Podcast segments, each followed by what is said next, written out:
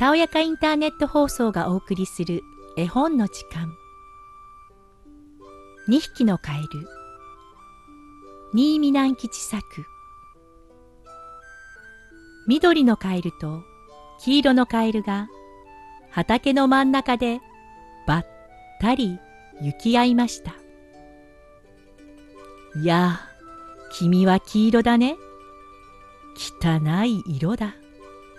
と緑のカエルが言いました。君は緑だね。君は自分を美しいと思っているのかね。と黄色のカエルが言いました。こんなふうに話し合っていると良いことは起こりません。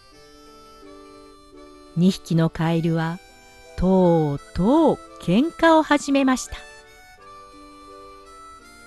緑のカエルは黄色のカエルの上に飛びかかっていきました。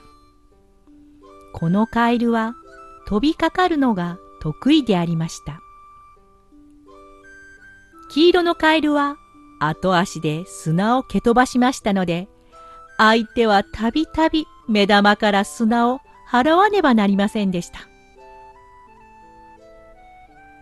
するとその時、寒い風が吹いてきました。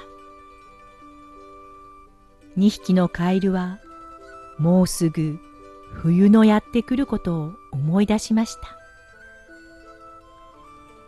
カエルたちは土の中に潜って寒い冬を越さねばならないのです。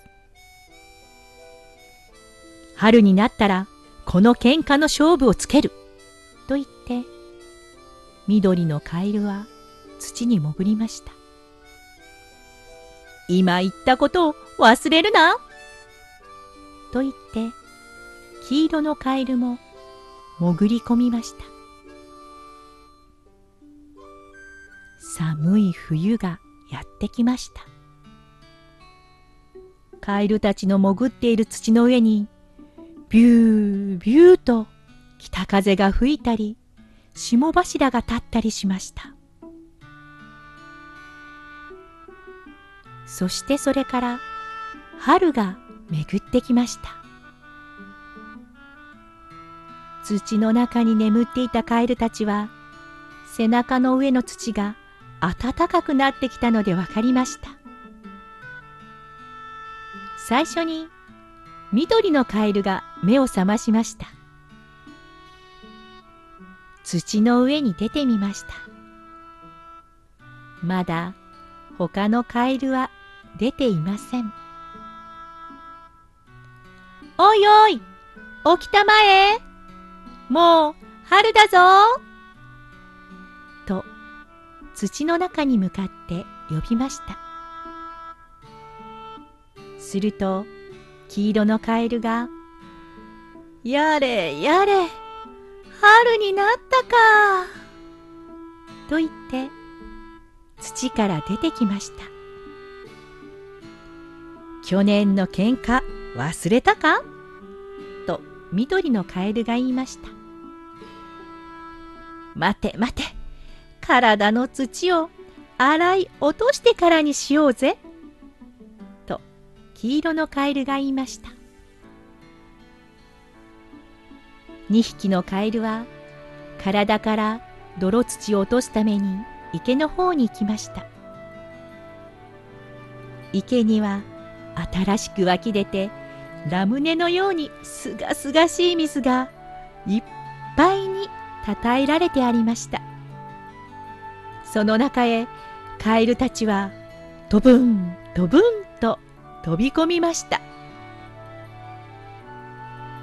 体を洗ってから緑のカエルが目をパチクリさせて、いやあ、君の黄色は美しいと言いました。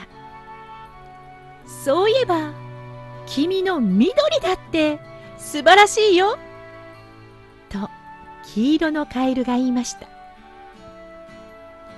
そこでにひきのカエルは、もう喧嘩はよそうと言い合いました。